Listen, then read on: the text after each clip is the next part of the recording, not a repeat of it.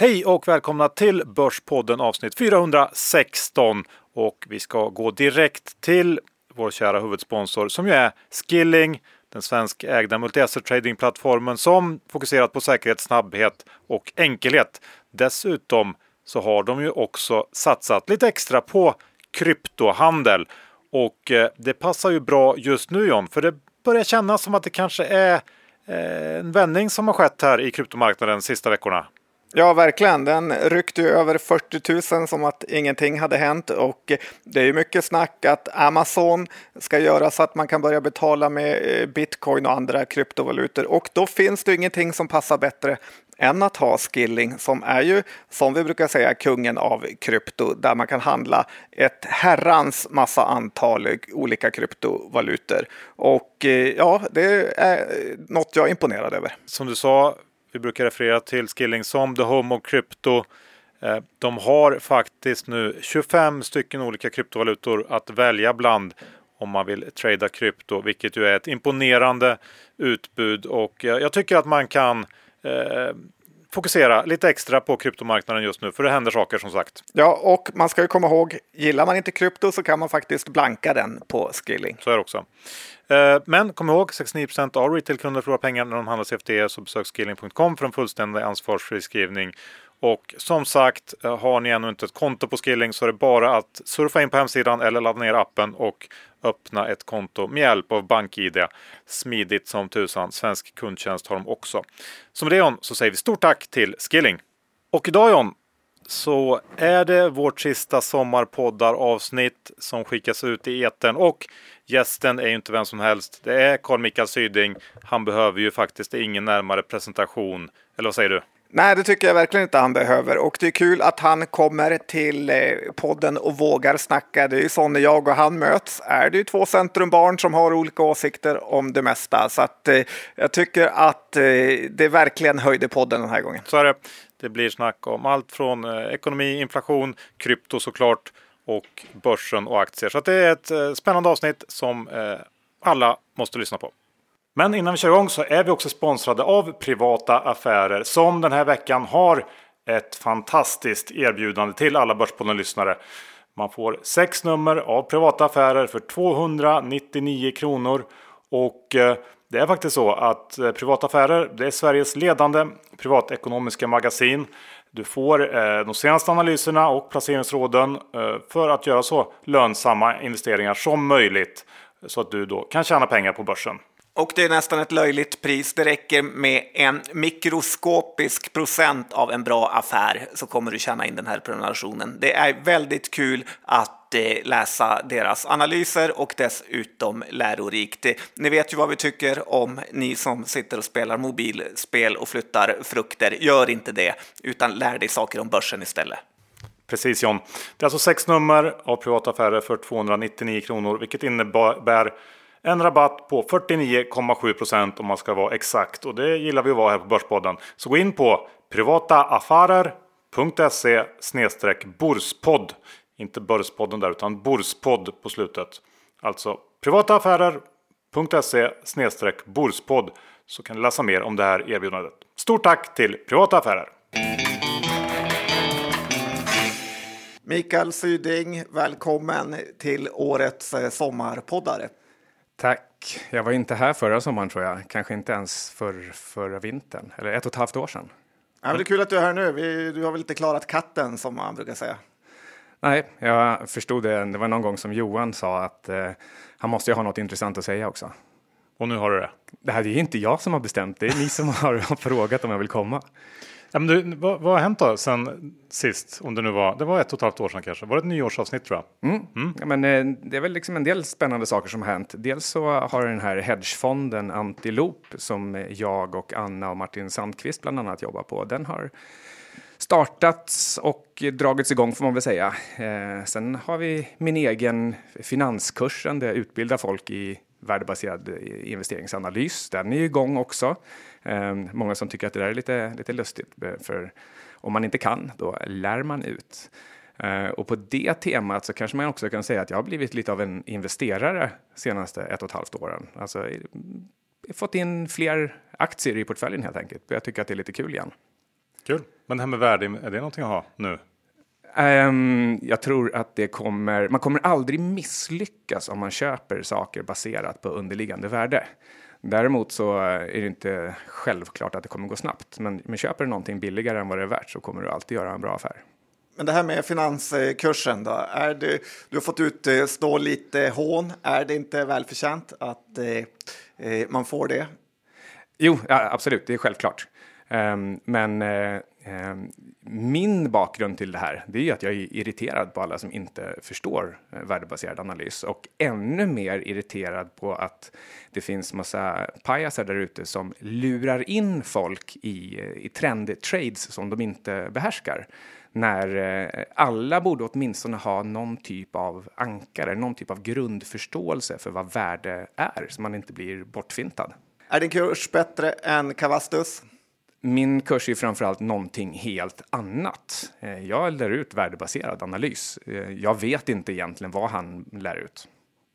Ja, ja det här vill jag eh, att vi pratar lite mer om.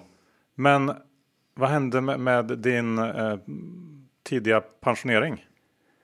Ja, det blev inte riktigt vad jag hade hoppats på. Jo, de första fem sex åren de blev helt perfekta. Jag har aldrig någonsin mått så bra.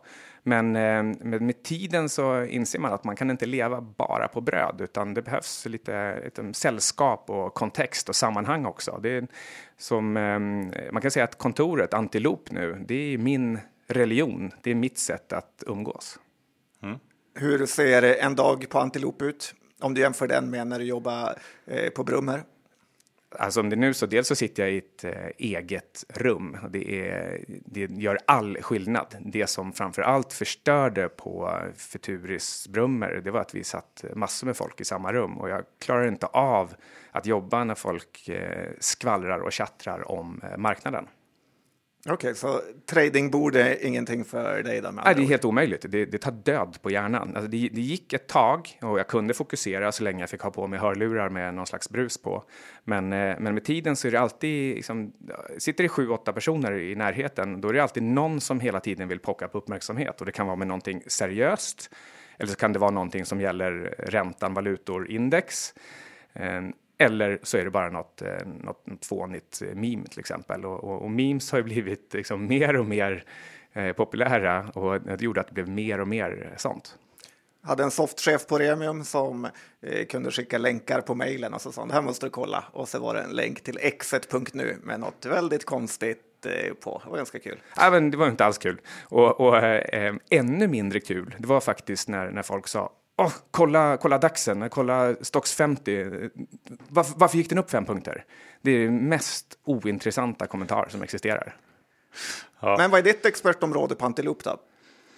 Det är fundamental aktieanalys. Så jag, jag, har en neutral portfölj med eh, stora aktier, framför allt amerikanska, men jag har egentligen världens arbetsfält. Eh, jag får jobba med precis alla branscher jag vill eh, och det jag gör är att jag tar långa och korta positioner, lika många så, så eh, portföljen blir marknadsneutral. Och eh, jag gör det baserat på vilka eh, branscher som jag tror kommer gå bättre än andra branscher. Så lång vissa branscher, kort andra branscher. Och då får man lite överavkastning med eh, det som blir emellan då, om man har rätt. Det, det brukar, om du, om du tittar på hur branscher spreadar isär varje år, så finns, eh, finns det enormt mycket värde att plocka där. Men känns det inte lite tröstlöst eh, så här nu när börsen har gått upp 20 procent i år, att eh, då eh, ligga kort ena benet eh, som man förlorar jättemycket i och även fast man tjänar i andra så tjänar man inte alls lika mycket till skillnad från de som bara är långbörsen. Det är inte alls så institutionell investering går till. Min egen privata portfölj, den är ju förstås upp mycket mer än börsen. Förstås.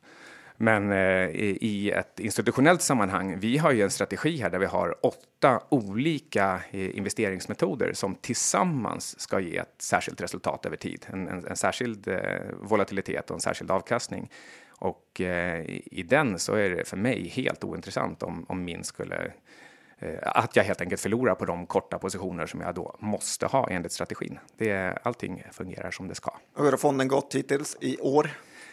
Det får man eh, läsa om man är kund, vilket är väldigt svårt att bli eftersom vi inte är en öppen fond ännu. Så inte särskilt bra då, eller? Bättre än för dig. ska, vi, ska vi gå, gå tillbaks eh, till det här med, med ja, kanske värdeinvestering och, och generellt hur ser du på det har ju varit ganska många år nu där eh, den typen av tänk inte riktigt har fungerat. Det har varit mycket fokus på tillväxt och, och, kanske viktigare att ha en riktigt bra story i ryggen när man investerar i en aktie än att ha eh, de fundamentala nyckeltalen eh, på rätt ställe. Hur ser du på hela det här, eh, den här utvecklingen? Det är knepigt, kanske inte är jätteförvånande egentligen, men, men, eh, men det är klart att det där har inte varit riktigt eh, min typ av trades. Jag har svårt att köpa saker som, som är extremt dyra eh, om det bara är en story. Men eh, jag tror nog att vi kommer få se ganska mycket av det här även fortsättningsvis. Det är inte liksom så att den här indextraden eller passiv investering är, är slut eller dött överhuvudtaget. Det, vi, vi, kan nog få se ganska många år till innan eh, det här fenomenet eh, tar död på sig självt. Eh, men jag tror att det kommer ta död på sig självt förr eller senare. Men, men att det är så pass långt bort att man inte riktigt behöver fundera på det, utan då ska man istället försöka utnyttja det här till att, till att själv skörda. Och vad man kan göra, det är förstås köpa bolag som eh, eh både är billiga och som har en potentiell story lite längre fram. Eh, och det är klart att man kan ju också göra som Michael Burry som är en, en, en känd långförvaltare som eh, noterade för, för rätt många år sedan att eh, antagligen så kommer den här passivinvesteringen göra att det fokuseras mer och mer pengar, dumma pengar egentligen, på de allra största bolagen och så, så blir det en accelererande process och, och därför så, så köpte han helt enkelt de, de dyraste och eh, största bolagen och det har ju gått väldigt bra. Mm, verkligen. Vad, vad skulle kunna förändra det här? Då? Ja, alltså att eh, Ja, det, det, det är ju svårt att säga förstås. Eh, och särskilt som det ligger så pass långt in i framtiden så det kanske är onödigt att ens försöka fundera över, över hur, det, hur, det, hur det vänder. Eh, om vi går tillbaka och tittar men, på... Men ska man släppa det här med värderingar då? Eh, alltså ska man köpa bolag som man, som man Visst, man, man kan tycka att de är bra, men, men det är liksom P50, 60. Ska man liksom släppa, ska man släppa eh, värderingstänket om man inte har bättre investeringar för sig, då blir man väl tvungen att stoppa in pengar där. Jag har inga problem alls med att hitta bättre investeringar än, än saker och ting som har P 50 och ingen väg till lönsamhet. Eh, så eh, menar, då, då, tycker jag till och med att eh, guld eller kryptovalutor är bättre investeringar. Och dessutom så finns det gott om värdebaserade investeringar som är under P 10 bara några år bort och där det, det finns en, en, tydlig väg, inte bara till vinster för de redan är på plats, utan också till en ganska bra vinsttillväxt. Du var ju väldigt negativ till börsen när vi träffade dig först för kanske 6-7 år sedan. Eh, det verkar ju helt eh, bortblåst nu. Ja, det, eh, det, var nog ett slags utslag för hybris. Jag, jag har ju skrivit om hela den här hybrisprocessen i, i den där eh, pdfen eller boken, The Retarded Hedge Fund Investor och eh, den här titeln blir väl liksom mer och mer rättvisande ju längre tiden går. I, i den så förklarar jag hur saker och ting Först jobbar man hårt och liksom sliter med, med smågrejer och, och sen börjar saker och ting gå rätt och i takt med att de går rätt så börjar man mer och mer tro på sin egen genialitet och, och, och det leder förr eller senare till no, någon typ av misslyckade investeringar. Så får man börja om igen från, från botten. Och, och jag tror att eh, det här att eh, vara ne negativ börsen och dessutom försöka ta ett stort bett på det, det var just ett sånt utslag för att det hade gått så himla bra fram till dess och att jag tyckte att nu har man ju fått ett, ett, liksom ett helt eh, jag, jag lyckats snubbla mig fram till ett helt unikt läge eh, i historien på börsen med de här extremt höga värderingarna, höga skuldsättningar. Eh, det, såg ut som att vi var liksom, nära någon slags klimax.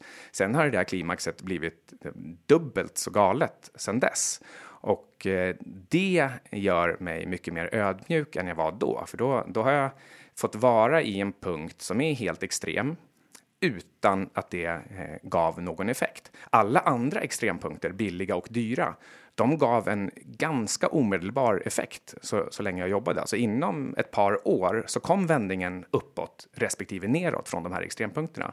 Men, eh, men från eh, ungefär 2015 och framåt så, så har man aldrig fått det där, eh, den där, det där bakslaget. Alltså att dyra aktier och börser eh, eller höga skuldsättningar eller ens externa katastrofer, de har ju aldrig eh, lett till någonting.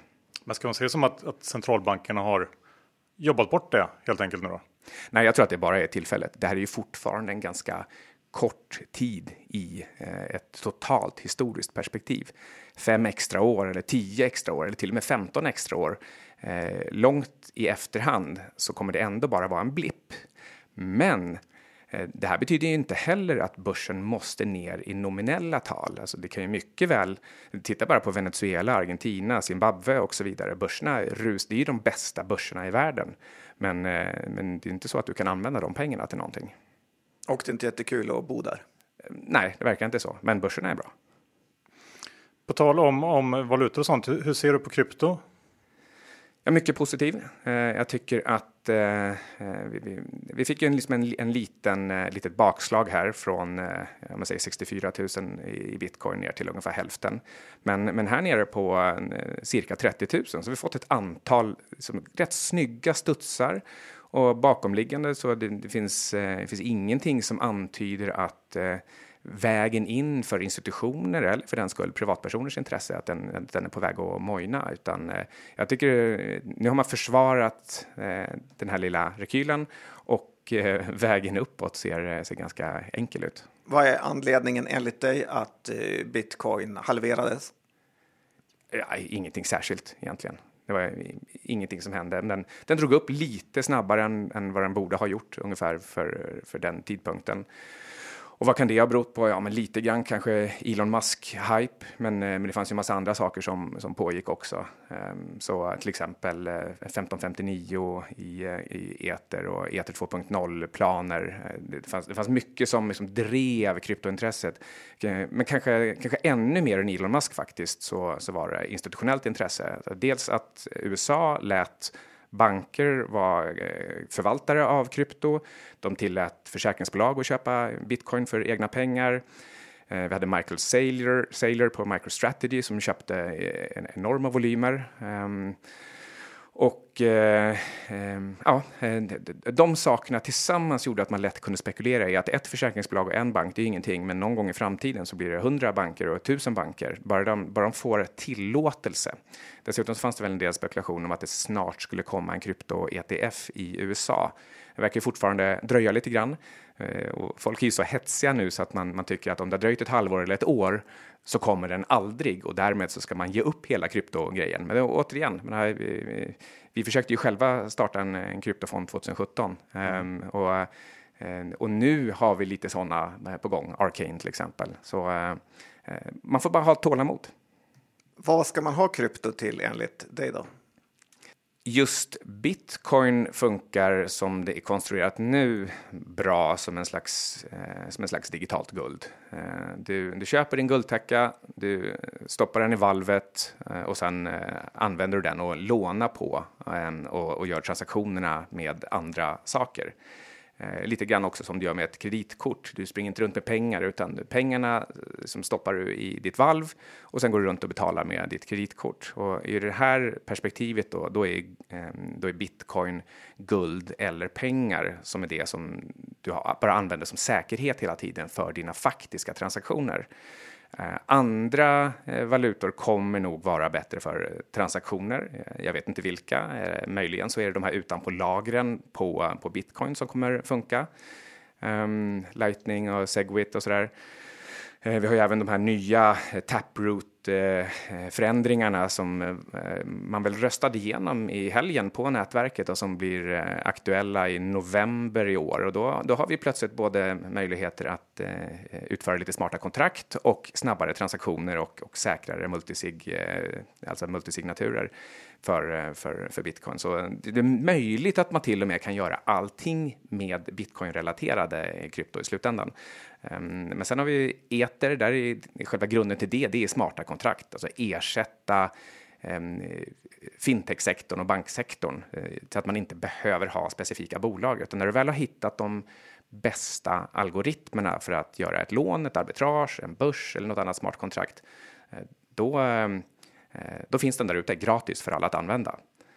Mm, jag vet inte, räcker det som svar kanske? Ja, tycker jag. Eller John? Ja, det ett bra svar. Mm. Men har du någonsin själv betalat eh, med kryptovaluta när du köpt någonting? Första regeln om kryptovaluta. Att du aldrig berättar någonting om din kryptovaluta. Andra regeln då? Andra regeln är att du heller aldrig använder din kryptovaluta. Det ska ju sitta på den forever. Någonting som, som om man bortser från det här Elon Musk-bruset och sånt eh, i år. Så, så händer något annat också inom krypto. Då eh, tänker jag på regleringar som börjar liksom krypa närmare. Och det blir mer, mer snack från regleringshåll eh, i takt med, med, med, framgångarna kan man ju säga. Eh, hur ser du på det? Det är bra. Eh, man behöver ha regeringarna med sig. Det är väldigt, väldigt svårt, åtminstone i det här skedet, att försöka tro att man ska ta över världen utan att få, få staten med sig. Varje gång som någon lagstiftare pratar om att de ska reglera, det betyder ju bara att de nu börjar acceptera att det här kommer vara en grej att eh, leva med. Så alltså jag, vi, vi har en liten sån strid på, på kontoret där, där en, en, person, han ska alltid klippa in i våra gruppchattar. Så, Kolla här nu vad Kina har sagt. Eh, och titta nu är det någon eh, europé som säger att var beredda att förlora alla pengar. Men då, då svarar jag alltid bara, det här är, det här är perfekt. Det här betyder att vi eh, äntligen så börjar det här bli accepterat och institutionaliserat. Mm. Men kan man inte tänka sig att, att det kan eh, bromsa in innovation ganska kraftigt, eh, vissa åtgärder? Definitivt, och det har ju redan bromsat in, bromsat utvecklingen. Det är därför vi inte har några eh, amerikanska ETFer eller massor med fonder som gör det här. Så, så det är klart att de har lyckats bromsa det och det gör också att jag känner massor med, med folk som inte vill köpa och sälja riktiga eh, kryptotokens för, för de vet att då får de skattemyndigheterna på sig och det är sådana drakoniska liksom skatteupplägg där du får, får skatta för uppgångar men, men inte avdrag för nedgångar. Så eh, ja, eh, så, så är det. Och de där, att ha hårdare KIC-regler för, för krypto än för, än för fiat är också lite lite konstigt, men, eh, men det är klart att eh, alla lobbyister och alla som, både, både politiker som inte förstår och banker som är oerhört mäktiga lobbyister, de vill förstås bromsa den här utvecklingen så mycket de kan. Det har de ju gjort för hela fintech-sektorn. Men eh, även om det går långsamt så eh, tror jag definitivt att det här blir av. Och eh, ja, tittar vi på eh, priserna på kryptovalutor som någon slags proxy för hur snabbt det går så går det ju faktiskt oerhört snabbt. Det går ju helt enkelt snabbast där för allting. Vi är denna vecka sponsrade av reducering.se och John, Premier League startar väl till helgen har jag för mig. Och eh, är det nu det är säsong för Minusposten Stryktipset i din lilla personliga privata bokföring, eller? det där trivdes du med att säga. Nej, men du har ju lite boll i dig trots allt Johan som känner till Premier League som drar igång. Eh, men det här med minuspost på Stryktipset kan du faktiskt ta fet glömma nu. Mm, ja, Okay. För jag har faktiskt börjat spela som proffsen här. Det är gänget bakom eh, bland annat bettingsidorna spelarna.se och betting.gs har precis lanserat ett reduceringsverktyg som passande nog heter just reducering.se. Jaha, reduceringsverktyg, det säger man inte sådär supermycket. Nej, men det är ett hjälpmedel speciellt utvecklat för Svenska Spels sport och kasinos poolspelsprodukter. Till exempel Stryktipset eh, som optimerar ditt spelande på ett väldigt trevligt och smart eh, sätt. Det är det snyggaste verktyget på marknaden med en rad unika funktioner som passar både nybörjare och proffs. Du får 100% koll på dina rader istället för att hoppas på slumpen. Ja, Ja, men det låter ju eh, vettigt ändå. Ja, så att ni som gillar det här med att spela på Stryktipset eller Europatipset, spana in reducering.se så kommer ni tacka mig senare. Ja, och glöm inte minst 18, 18 år som gäller för spel och upplever du några slags problem, kontakta stödlinjen. Stort tack till reducering.se. Vi är denna vecka sponsrade av Lendify och vi har ju gång på gång pratat om vikten av diversifiering för att undvika att bli bränd. Och kanske lite extra nu då när börsen är upp så enormt mycket i år och eh, ja, fler och fler ger sig in på allt högre eh, börskurser. Så att ett diversifierat sparande med eh, många olika tillgångsslag det tenderar faktiskt att prestera bättre i sämre tider. Och eh, ja, det är någonting värt att tänka på. Där passar ju Lendify väldigt bra in. Ja, vissa tänker ju att de istället bara kan köpa bankaktier och få samma avkastning med det. Men så är det inte. Genom att investera i Lendify så kommer du direkt åt själva lånen och slipper hela bankens overheadkostnader. Vi har en stor del av vårt företags pengar där och jag tycker att det är absolut värt att ta och kolla upp Lendify för att jag är imponerad, du är imponerad. Det är väldigt många sparare som är imponerade. Precis John, och man slipper ju också hela bolagsrisken som ändå finns när man investerar i Eh, ett bank på börsen. Så att, vill ni testa det här, ja, gå då in på lendify.se Börspodden för gör ni det, då får ni 500 kronor insatta på ert konto om ni stoppar in och investerar minst 20 000 kronor. Lendify.se Börspodden. Och med det säger vi stort tack till Lendify. Innan vi lämnar krypto och bitcoin, hur mycket har du av din egen eh, förmögenhet i bitcoin och kryptovalutor, give or take? 1 procent, give or take. Det var inte så mycket för att vara så positiv. Nej, men det, det räcker för att vara med och det, det finns ingen som behöver vara med i kryptovärlden för att få vara med i världen i framtiden. Säg att eh, till och med om, om bitcoin skulle bli en reservvaluta eller den enda valutan, ja, då någon gång i framtiden så får du din lön i, i bitcoin så köper du dina grejer i bitcoin. Det enda det betyder är att ja, du är som vilken vanlig person som helst. Men, men sen att det finns möjlighet för kanske en miljon människor nu att gå från ingenting till rika om de vågar ta ett bett på krypto. Det är ingenting som jag vare sig behöver göra eller känner för att göra, utan jag tycker att det är, det, det är lite kul att ha en, en, ett lillfinger med. Men eh, jag tänker inte göra att det, eh, att det betyder något särskilt för mig. Okej, okay. eh, ska vi gå vidare till, till den... Eh, Johan såg lite missnöjd ut. Så. jag, vet, jag, jag, tänkte, nu, jag, jag tänkte lite på, såg du Paul Tudor Jones var ute i veckan? Han sa ju länge att 1% var, var en bra exponering. Han har ju höjt det till 5% nu i bitcoin. Hans övriga 95 procent kanske ändå gör att de där 5 procenten inte spelar någon roll. Heller. Kan vara så. Kan vara så. Men jag bara tänkte flika ja. in. Hur mycket, Men, hur mycket har du själv? Mer. Hur, hur, 110 procent. Hur, hur, är det med, den analoga varianten av guld? Där har jag klart mer. Alltså, jag har alla, åtminstone mer än, än, än tio gånger så mycket eh, guld som jag har krypto. Det är... Eh, ja. Det är 10 procent. du är jävligt duktig på matematik. Um, ja, jag vet inte, vad, vad är frågan? Jag vet inte, guld, är det någonting jag har fortfarande? Ja, det tror jag. Bitcoin det, kommer det inte lite... äta upp guld. Det är, inte, det är inte så att jag är bombsäker, det är jag aldrig på någonting. Kan man inte säga att, det är, att, att guld har inte gått jättebra? Nej, det har det inte. Och det, det, ser ut ibland som att guld och krypto är lite antikorrelerat. Att eh, det, det, den, den, nya generationen är helt ointresserade av, av guld. Eh, den gamla generationen dör successivt ut. Så alltså, vem är det som ska köpa allt det här guldet? Och samtidigt så ser vi ändå, eh, kanske inte varje månad, men, men att centralbankerna eh, samlar på sig guld. Eh, det behöver heller inte vara en självklarhet därför att, att, att guld kommer vara en, en viktig spelmarker i framtiden.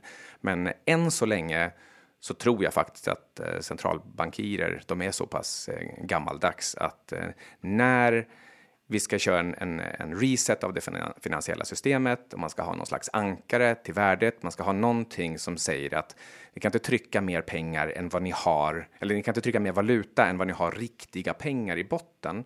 Och de här riktiga pengarna, det tror jag kommer bestå av eh, rätt mycket guld, en del krypto och sen lite andra saker. Kanske löften från, från eh, de olika centralbankerna till varandra. Och jag tror guld kommer ha en, en ganska stor roll där. Det, det ser ut så på så hur eh, till exempel Kina agerar. För en positiv sak med guld jämfört med krypto är ju att det används hela tiden eh, i ja, men elektronik och i ringar och örhängen och allt vad folk eh, köper. Det har någon slags use case, men som jag brukar säga till Martin Sandqvist när vi diskuterar det här, så silver och koppar har nästan exakt samma use case som guld. Och eh, silver kostar en 75 del eh, av, av vad guld gör och, och koppar i sin tur en 75 del av vad silver gör. Och egentligen så borde koppar kunna kosta lika mycket som guld eller tvärtom.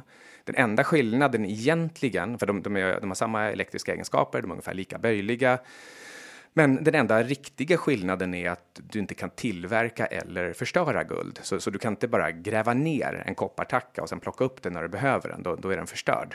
Men, eh, eller i alla fall, i alla fall delvis. Um, så, så, det är skillnaden. Men, men själva use caset, det där som du pratar om då, elektronik, eh, ja, kan, kanske inte smycken då, men eh, det är ungefär samma. Så, så, på så sätt så om vi ska ha en, en elektricitetsrevolution, kanske att elbilar blir någonting i framtiden, då, då skulle koppar egentligen kunna kosta lika mycket som guld. Särskilt ifall eh, guld bara allmänt eh, tappar sin roll i samhället. All right, tack för den eh, briefingen om lite eh, grunden i portföljen. Jag, jag, tycker, vi... nej, men jag, tycker, jag vet inte vad du skulle säga om, eh, men jag eh, tänker inflation. Att ja. Jag vill höra lite syn på det, det passar bra in här. Bra sagt. Ja, vad ska vi säga om inflationen? Den senaste siffran från Shadowstats den visade att inflationen nu, mätt på samma sätt som 1980, den är 13 procent. Och eh, anekdotiskt så är Och hur mätte man då, till skillnad från nu? Ja, det, det vet inte jag. Eh, de har gjort 26 eh, förändringar eller någonting sånt sen dess. I den här korgen som man eh, liksom. Ja, precis. Och det har att göra med hur man, hur man byter ut produkter i den och, och hur man då anpassar det. Alltså, som till exempel en av de senaste förändringarna, då, då bytte man ut en typ av tv-apparat mot en annan tv-apparat och, och så sa man att priset, jag tror det föll från Ja, det, egentligen så gick det ju upp från 250 till 1250, men det ansågs falla med 7 procent. Alltså det gick egentligen upp fem gånger, eller 400 procent, men, men föll För med 7 procent. För att prestandan är bättre, eller hur? Ja, precis. Men vad du, vad, vad du som konsument upplever, det är ju bara att du köper, citat då, en tv. Och samma sak händer på alla andra produkter, bilar och allt möjligt.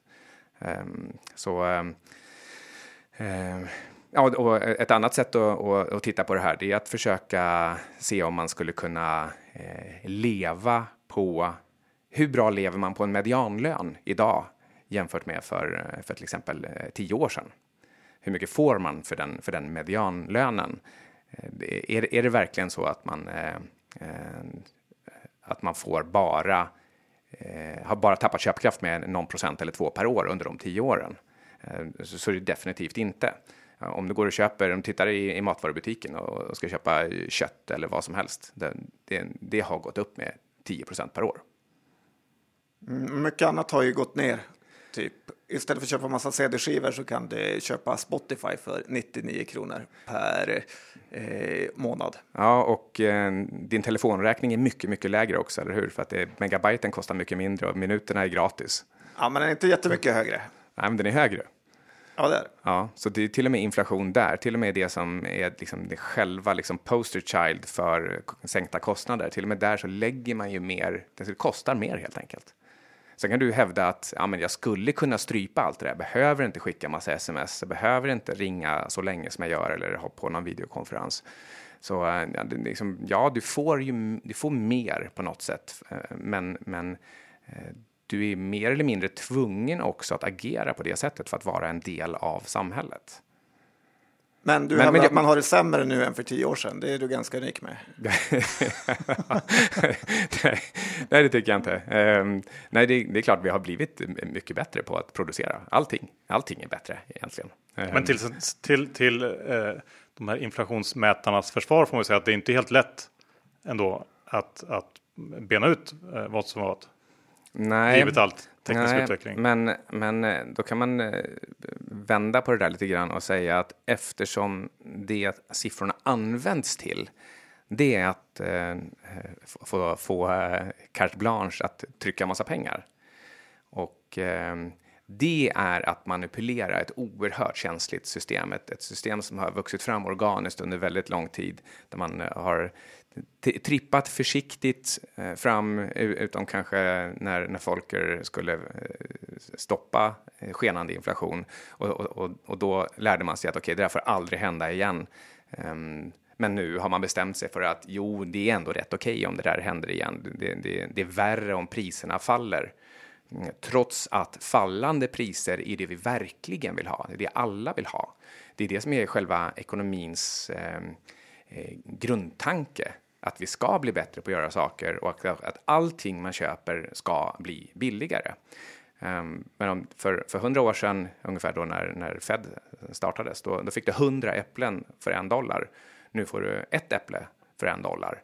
Um, det är inte en bra utveckling.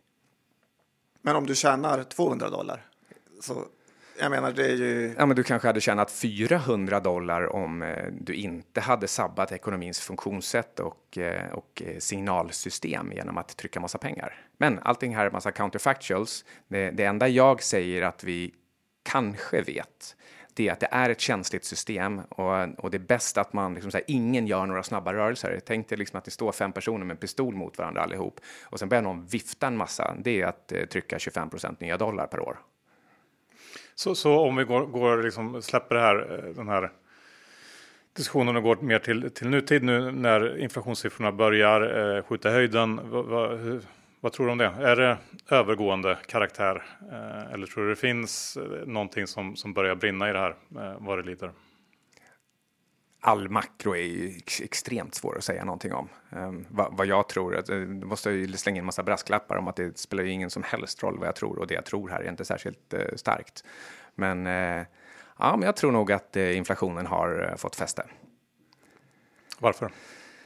Om man tittar på eh, en, en sån sak som eh, världspriserna för mat. Alltså förenade, eh, FN de släpper en, en, en, graf eller en dataserie på, på just World Food Cost Index. Den har precis nu kommit upp på de här nivåerna som gällde för den arabiska våren för, för precis tio år sedan, 2011.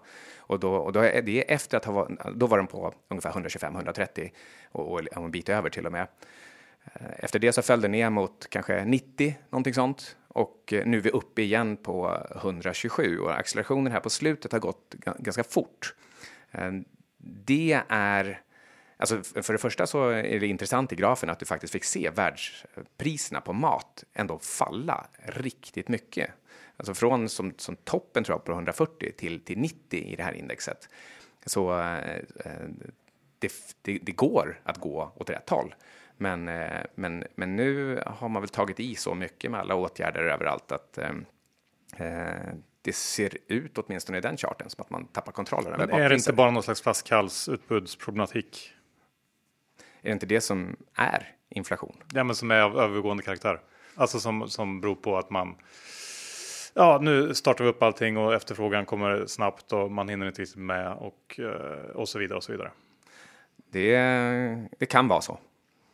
Kan det också vara så som någon person som var smart sa att eh, det kanske beror, att, beror på att vi tillverkar bättre mat. Det är mer miljövänligt, det är mindre bekämpnings och besprutningsmedel. Att ESG-trenden gör att inflationen drivs eh, på. Det är väl eh, hur lugnt som helst i våra västländer där vi har alla har hur mycket pengar över som helst. Så det, det spelar liksom ingen roll om maten blir dubbelt så bra och dubbelt så dyr. Utan det är i andra länder som, som problemen är, alltså i, i utvecklingsländerna. Um, du, kan, eh, du kan höra med Venezuela och Argentina till exempel hur, vad de tycker om, om matpriser och, och levnadsstandard och att trycka pengar. Uh, sen kan man hävda att ja, men det där kommer aldrig hända här. Det, det trodde inte Argentina förr i tiden heller förrän de gjorde det fem gånger. Ehm, hur lång tid tar det innan USA klantar till det på det här sättet? Ja, eh, det, det, är inte i närtid i alla fall, så eh, vi, vi, skulle kunna bara blunda och säga att det händer inte liksom på 10 år, kanske inte på 20 år heller. Um, och det är precis samma resonemang som man kan ha om uh, utsläpp och uh, global warming. Det kommer ju ändå inte påverka oss tre, så då kan vi väl lika gärna strunta i det. Ja, taskigt sagt. Eh, så, men på börsen och affärsvärlden då, här under eh, corona, vad säger du att vi har framför oss? Hur ska man tänka? Och eh, som vanligt får man inte säga att eh, digitaliseringen har hoppat fem år framåt i tiden. Nej, det enda som har hoppat fem år i tiden, det är väl egentligen centralbankernas eh, balansräkningar. Och eh, Ja, ja men vi får väl eh, more of the same, vilket vi alltid får. Det, det finns en wall of worry här. Um, i, samma wall of worry som jag tjatade om för, för fem år sedan. Men eh, den verkar inte vara så mycket att, att bry sig om och hela den här eh, centralbanksputten, den, den eh, ligger väl kvar i absolut oförminskad styrka. Det är ingen som, eh, som törs vare sig höja räntor eller låta, låta börsen falla. Så, så länge det går att hålla det här eh, under armarna så, så kommer man göra det. Och det finns ingen direkt anledning att tro att det är så himla mycket svårare att hålla uppe det nu än det var för ett år sedan eller, eller, eller fem år sedan. Men jag hörde när du var med i Affärsvärldens podd så hade du ett kul blankar-case om eh, spinningcyklar eh, som du hade gett dig på. Kan du inte berätta lite om det? Ja, det är inte så himla svårt. Alltså, Peloton är eh, extremt eh, högt värderat. Eh, både price sales och, eh, och PE. Och frågan är väl om de ens kommer göra vinster alla kvartal i år. Vad de gör är, eh, det är i och för sig ett innovativt och härligt företag. Det, är inte så att de bara säljer spinningcyklar på, på TV-shop strax efter att man har sett våra värsta år och, och så ska man liksom sitta ensam hemma. Och, ja, det är för hemmabruk. Utan Ja, precis. Eh, utan eh, istället så har man eh, lärarledda lektioner via cykeln och man kan välja sin favorittränare så att man får sin favorittyp av pass också. Um, och, och, via den här plattformen så kan man väl göra alla möjliga olika saker. Eh, framförallt då eh, sälja grejer och add-on-tjänster. Så, så det är klart att det finns, det finns en slags Apple-försök här med, med den här, eh, skapa en aura av produkter runt omkring. Men ett, det är helt enkelt för dyrt för att gå att räkna hem. Så många cyklar får inte plats eh, i, i världen. Och eh, eh, dessutom så tror jag att efter corona, då, eh, då slutar man delvis cykla hemma. Det var inte så himla kul. Ehm, du vill träffa folk. Ehm, så så då, då skrotar du cykeln samtidigt som du skrotar den där extra hunden. Ja, det håller jag med om. Men tror du att de flesta av de här coronabeteendena kommer att reverseras? Hur ser du på det där? Mm. Eller vad kommer vara kvar och vad kommer ja, inte? Alltså, vi, vi, vi människor är människor. Det, det, Bra sagt. Och eh, det var väl värdeadderande. Det var en riktig, en riktig syding. Så eh, det korta svaret är eh, vi återgår till, till det normala. Ehm, det lite längre svaret är att ja, vissa småsaker har väl kanske ändå eh, gett ett litet hack i kurvan som är bestående. Det, det är billigare och smartare att använda alla typer av eh, liksom, sociala medier och eh, videokonferenser och annat eh, för att klara av det som man kan klara av fort. Så, så ehm, eh, som det var någon möteskonsult som sa på en podd för kanske fem, sex år sedan Eh, vi behöver fler möten i världen. Det, finns aldrig, det sker alldeles för få möten. Och det man ska ha är fler kortare, effektivare möten. Och då använder man Zoom. Eh, sen använder man möten och, och, sociala media för att boka de riktiga, viktiga IRL-mötena, men att de då också ska ha en väldigt eh, liksom genomtänkt och smart, effektiv agenda.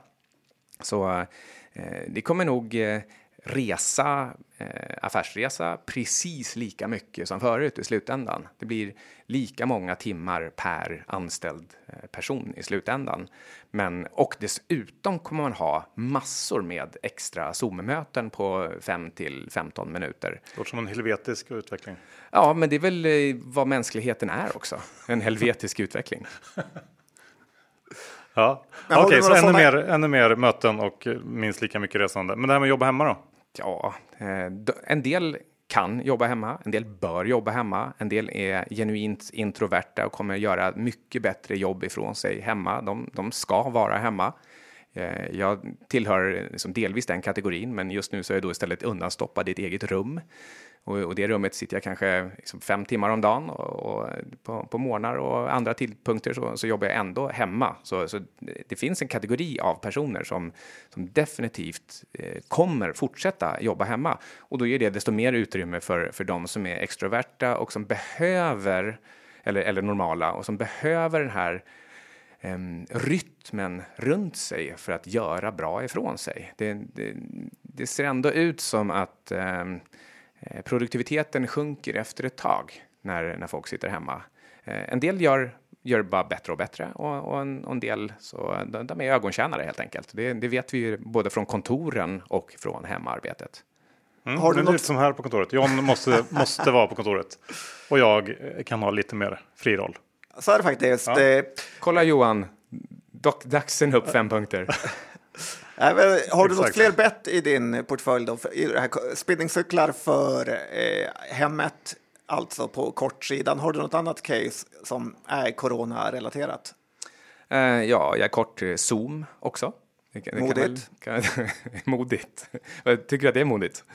Det har ju haft eh, ofattbar eh, utveckling på börsen, så eh, alltid läskigt med de här aktierna som kan gå upp så extremt mycket tycker jag. Ja, men så har den också rullat över och, och tekniskt också liksom, ser ganska svag ut. Så jag, jag, tycker inte att det är så modigt. Så får man väl bara stänga den om, det, om den ser ut att, och dra iväg igen. Men eh, man ska ju inte, man ska inte eh, shorta dem medan grafen pekar rakt uppåt eller medan tillväxten accelererar. Så, eh, så, så där, men, men, men när tillväxttakten i, i de faktiska fundamenta har rullat över och aktien också har det, då tycker inte jag att det är särskilt eh, farligt, utan det är, det är precis rätt läge. Så gå på dem lite efter krönet. Ja, precis. Och, och samma sak i eh, Chipotle, eh, säkert något ni älskar här. Eh, jag tycker den ser eh, ungefär eh, likadan ut. Den var lite förvånande att den klarade sig så himla bra i coronatider och, och det, det är nästan som att Eh, menar, de gick från en, en, en, dålig spittad restaurangkedja till att bli rätt bra på onlineförsäljning eh, och sen blev den liksom världens mest populära aktie kändes det som ett tag. Men sen har den också rullat över och nu är den ju bara en en, en överhypad dyr restaurangkedja. Eh, det finns, finns ingen anledning att tro att just de ska, ska bli eh, ett nytt McDonalds eller någonting sånt. Ja, Johan hade ju en legendarisk eh, veckans aktierek på Chipotle efter den här magsjukehärvan för många år sedan. Så det måste gått många gånger pengarna då. Du sitter här med en Tesla t-shirt på dig. Jag antar att det är lite ironiskt eftersom du är en av de största bäsarna av Elon Musk. Ja, alltså Tesla är ju härligt. Jag har ju bara tjänat pengar på affärer i, i Tesla. Eh, en liten kort eh, där borta kring 2016 eh, eller 17 eller någonting sånt och kanske en bit in på 2018. Sen tog jag Anna över, eh, alltså Anna Svan, hon tog över eh, liksom shortandet men efter hela den här eh, 420 funding secured eh, när han begick finansbrott eh, så eh, eh, då kallade vi det för att den är, den är icke investeringsbar helt enkelt. Det var Anna som myntade det. Och ehm, eh, efter det så, alltså, jag hade ju redan släppt aktien innan dess. Men nu är jag tillbaka på det igen. Så, så sen eh, någon månad tillbaka eh, är, jag, eller till och med två kanske, så är jag kort eh, Tesla och den här gången eh, på riktigt och i fonden. Eh, och det går bra. Och, och, det känns som att nyheterna spelar mig i händerna också. Eh, vad han än verkar försöka med nu så får han faktiskt inte upp kursen längre. Den, den, den ger inte samma eh, effekt på uppsidan när han fånar sig. Så det, det, ja, men jag känner mig väldigt nöjd med den shorten. Men vad tycker du om Elon Musk? Du har sagt att han är bedragare och sånt. Ja, alltså det, det är kanske historiens största finansbrottsling. Eh, och massa andra brott antagligen också, men vi får väl se när de rullas upp. Ehm, jag, Vad jag tänker såg, du på då? Jag såg den här WeWork-dokumentären, ja, men han, han är ju alltid drogad på i princip varenda framträdande. Eh, och det där är inte lagliga saker i USA. Men eh, eh, jag såg den här WeWork-dokumentären för några veckor sedan och eh, den börjar lite segt, men andra halvan då, då dyker det upp massor med spännande saker om hur, hur tokig den här Adam Neumann är och också hur WeWork plötsligt breddar sig till att bli 18 olika verksamheter inom precis allt möjligt från, från dagis till ja, jag vet inte vad. Och det är precis eh, vad eh, Tesla håller på med. Eh, de, eh, eller Elon Musk. Han, han, och, och Tesla för den skull också. Kommer du ihåg när de skulle tillverka ventilatorer? Han liksom lovade att vi, vi ska fixa den här coronakrisen, vi tillverkar ventilatorer. Han har inte tillverkat en enda ventilator. Det är fler sådana där saker. Han, han, liksom, man allt bara hittar på någonting och sen är det aldrig någon som, som följer upp det. Um, och eh, eh, det gäller även produkterna, alltså bilprodukterna i Tesla, där eh, allting ska, han ska alltid tjäna pengar på nästa produkt, till exempel eh, lastbilar. Eh, och, och sen, sen, blir det heller aldrig någonting, eller han, han, han backar på vad det är för prestanda. Um, så um, ja, jag vet inte, nu, nu glömde jag frågan egentligen. Men ja, men just det, Elon Musk själv. Um, jag tror vi kommer få se en mycket intressant dokumentär om eh, Elon Musk i framtiden som kommer få Adam Neumann-dokumentären att bara liksom se ut som en liten eh, västanvind. Ja, men det kan de köpa. Och det känns på något sätt om man följer honom på Twitter till exempel att han håller på och tappar det lite grann. Uh, han har liksom, hans tweets har eskalerat i, i uh, sjukhet.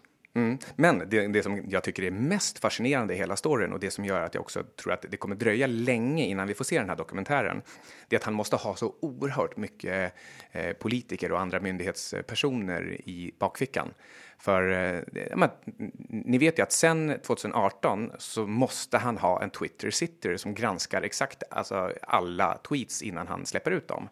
Eh, Känns inte som att det funkar riktigt. Och han får ju heller inte skriva någonting som är, är, egentligen kurspåverkande. Eh, men nej, det, det där funkar ju inte. Och, och han, han, tog bort försäkringen för directors i, i, Tesla och så är det han personligen som, som står för, för försäkringen istället.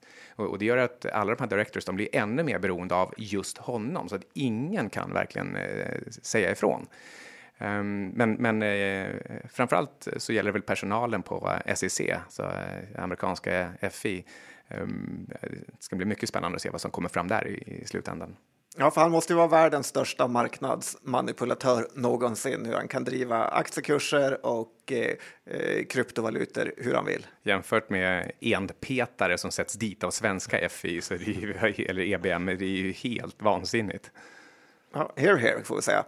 Ja, Sydin, kan du inte berätta lite grann om din privata portfölj? Då? Den är ju ganska intressant och eh, spretig. Spretig? Det här är ESG och inflation enbart, alltihop.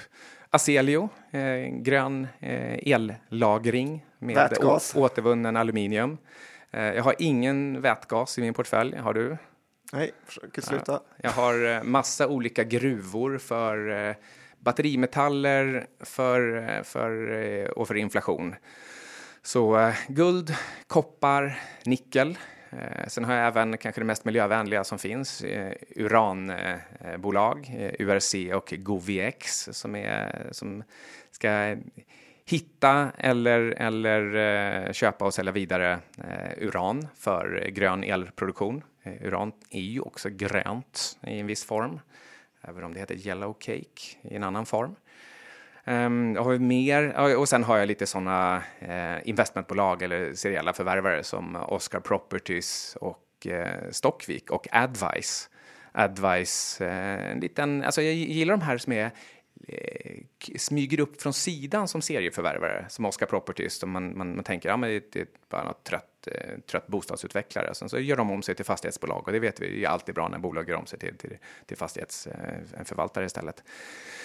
Uh, Advice som gör samma sak inom medtech, alltså enklare produkter för, för sjukvården. Det är Akta Sand heter han va, som ja, vd? precis. Jag, jag, jag fick en, en, en, fråga om det där i, just i finanskursen också, men var, varför, varför vågar du lita på honom? Och jag tänker att alltså det, han, det han åkte dit för, för är det, är det åtta år sedan kanske, eh, insiderbrott, eh, det lär han inte göra om igen.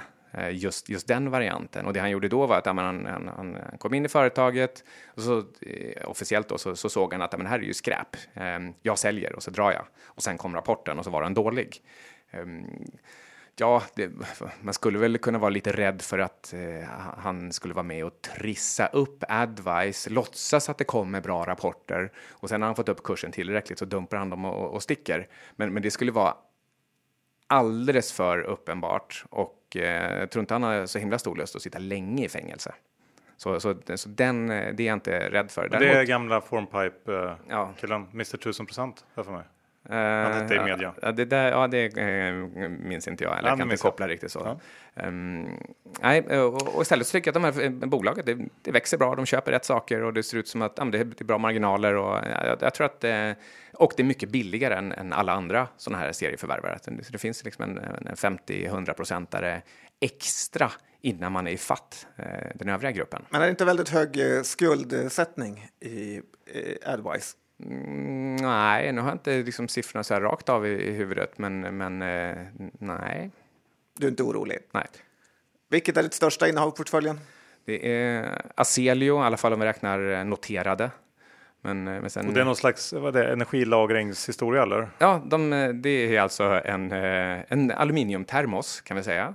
Du för in värme så smälter aluminiumet och när du vill ha ut värmen så öppnar du på locket och eh, låter aluminiumet eh, stelna och då, då i den fasövergången så frigörs det väldigt mycket eh, värme som kan då driva en liten Stirling-motor. Den, den, den driver bara helt enkelt en generator så får du ut el.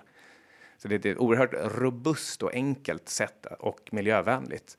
Du använder bara återvunnet aluminium och det är en av de absolut vanligaste metallerna eller vanligaste ämnena i jordskorpan överhuvudtaget. Så alltihop är ju framtaget just för att vara så här enkelt, robust och miljövänligt. Det, det är klon. Och sen har man också då lyckats göra det så pass billigt att det, att det slår alla dieselgeneratorer. Men Stirlingmotor, inte det något typ 1800-tals eh, påfund efter ångmaskinen i princip? Precis, och det är det som är så bra med det hela. När den är beprövad. Aselio själva har kört sina stirlingmotorer i två miljoner timmar, vilket gör att de vet precis hur de fungerar.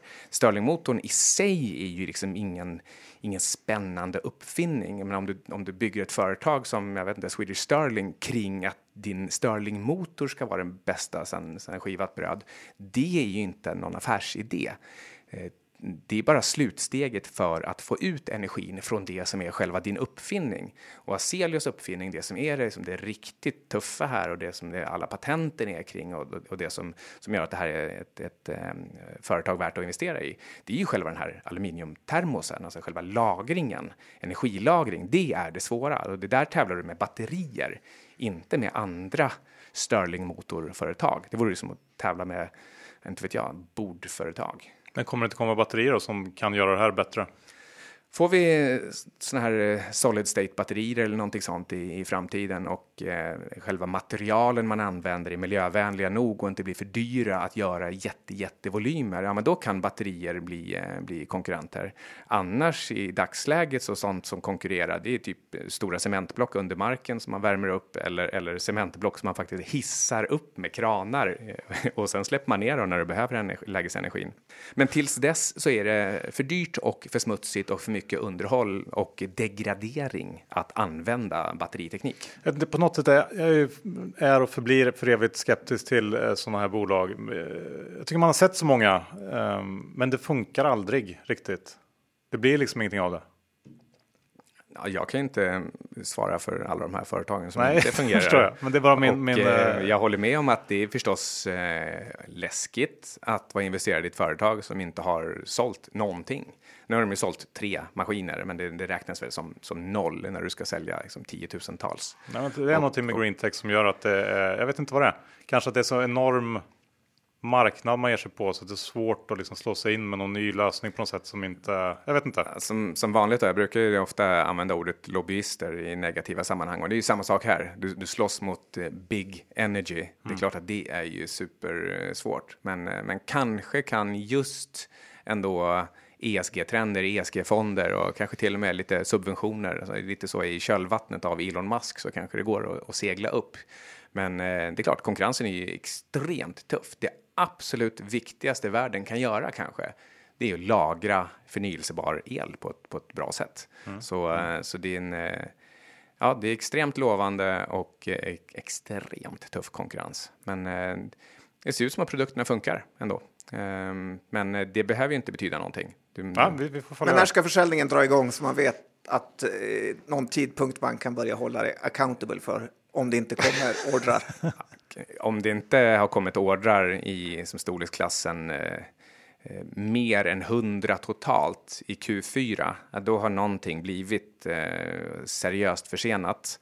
Eh, när du sen då ställer mig mot väggen eh, i, i nyårsavsnittet så kanske jag säger att ja, ja, alltså, något kvartal till måste man väl ändå kunna vänta med tanke på coronaförsening och, och produktionsintrimning och sådär. Men egentligen eh, under Q4 i år så ska du få se seriösa order på eh, tiotal till hundratal.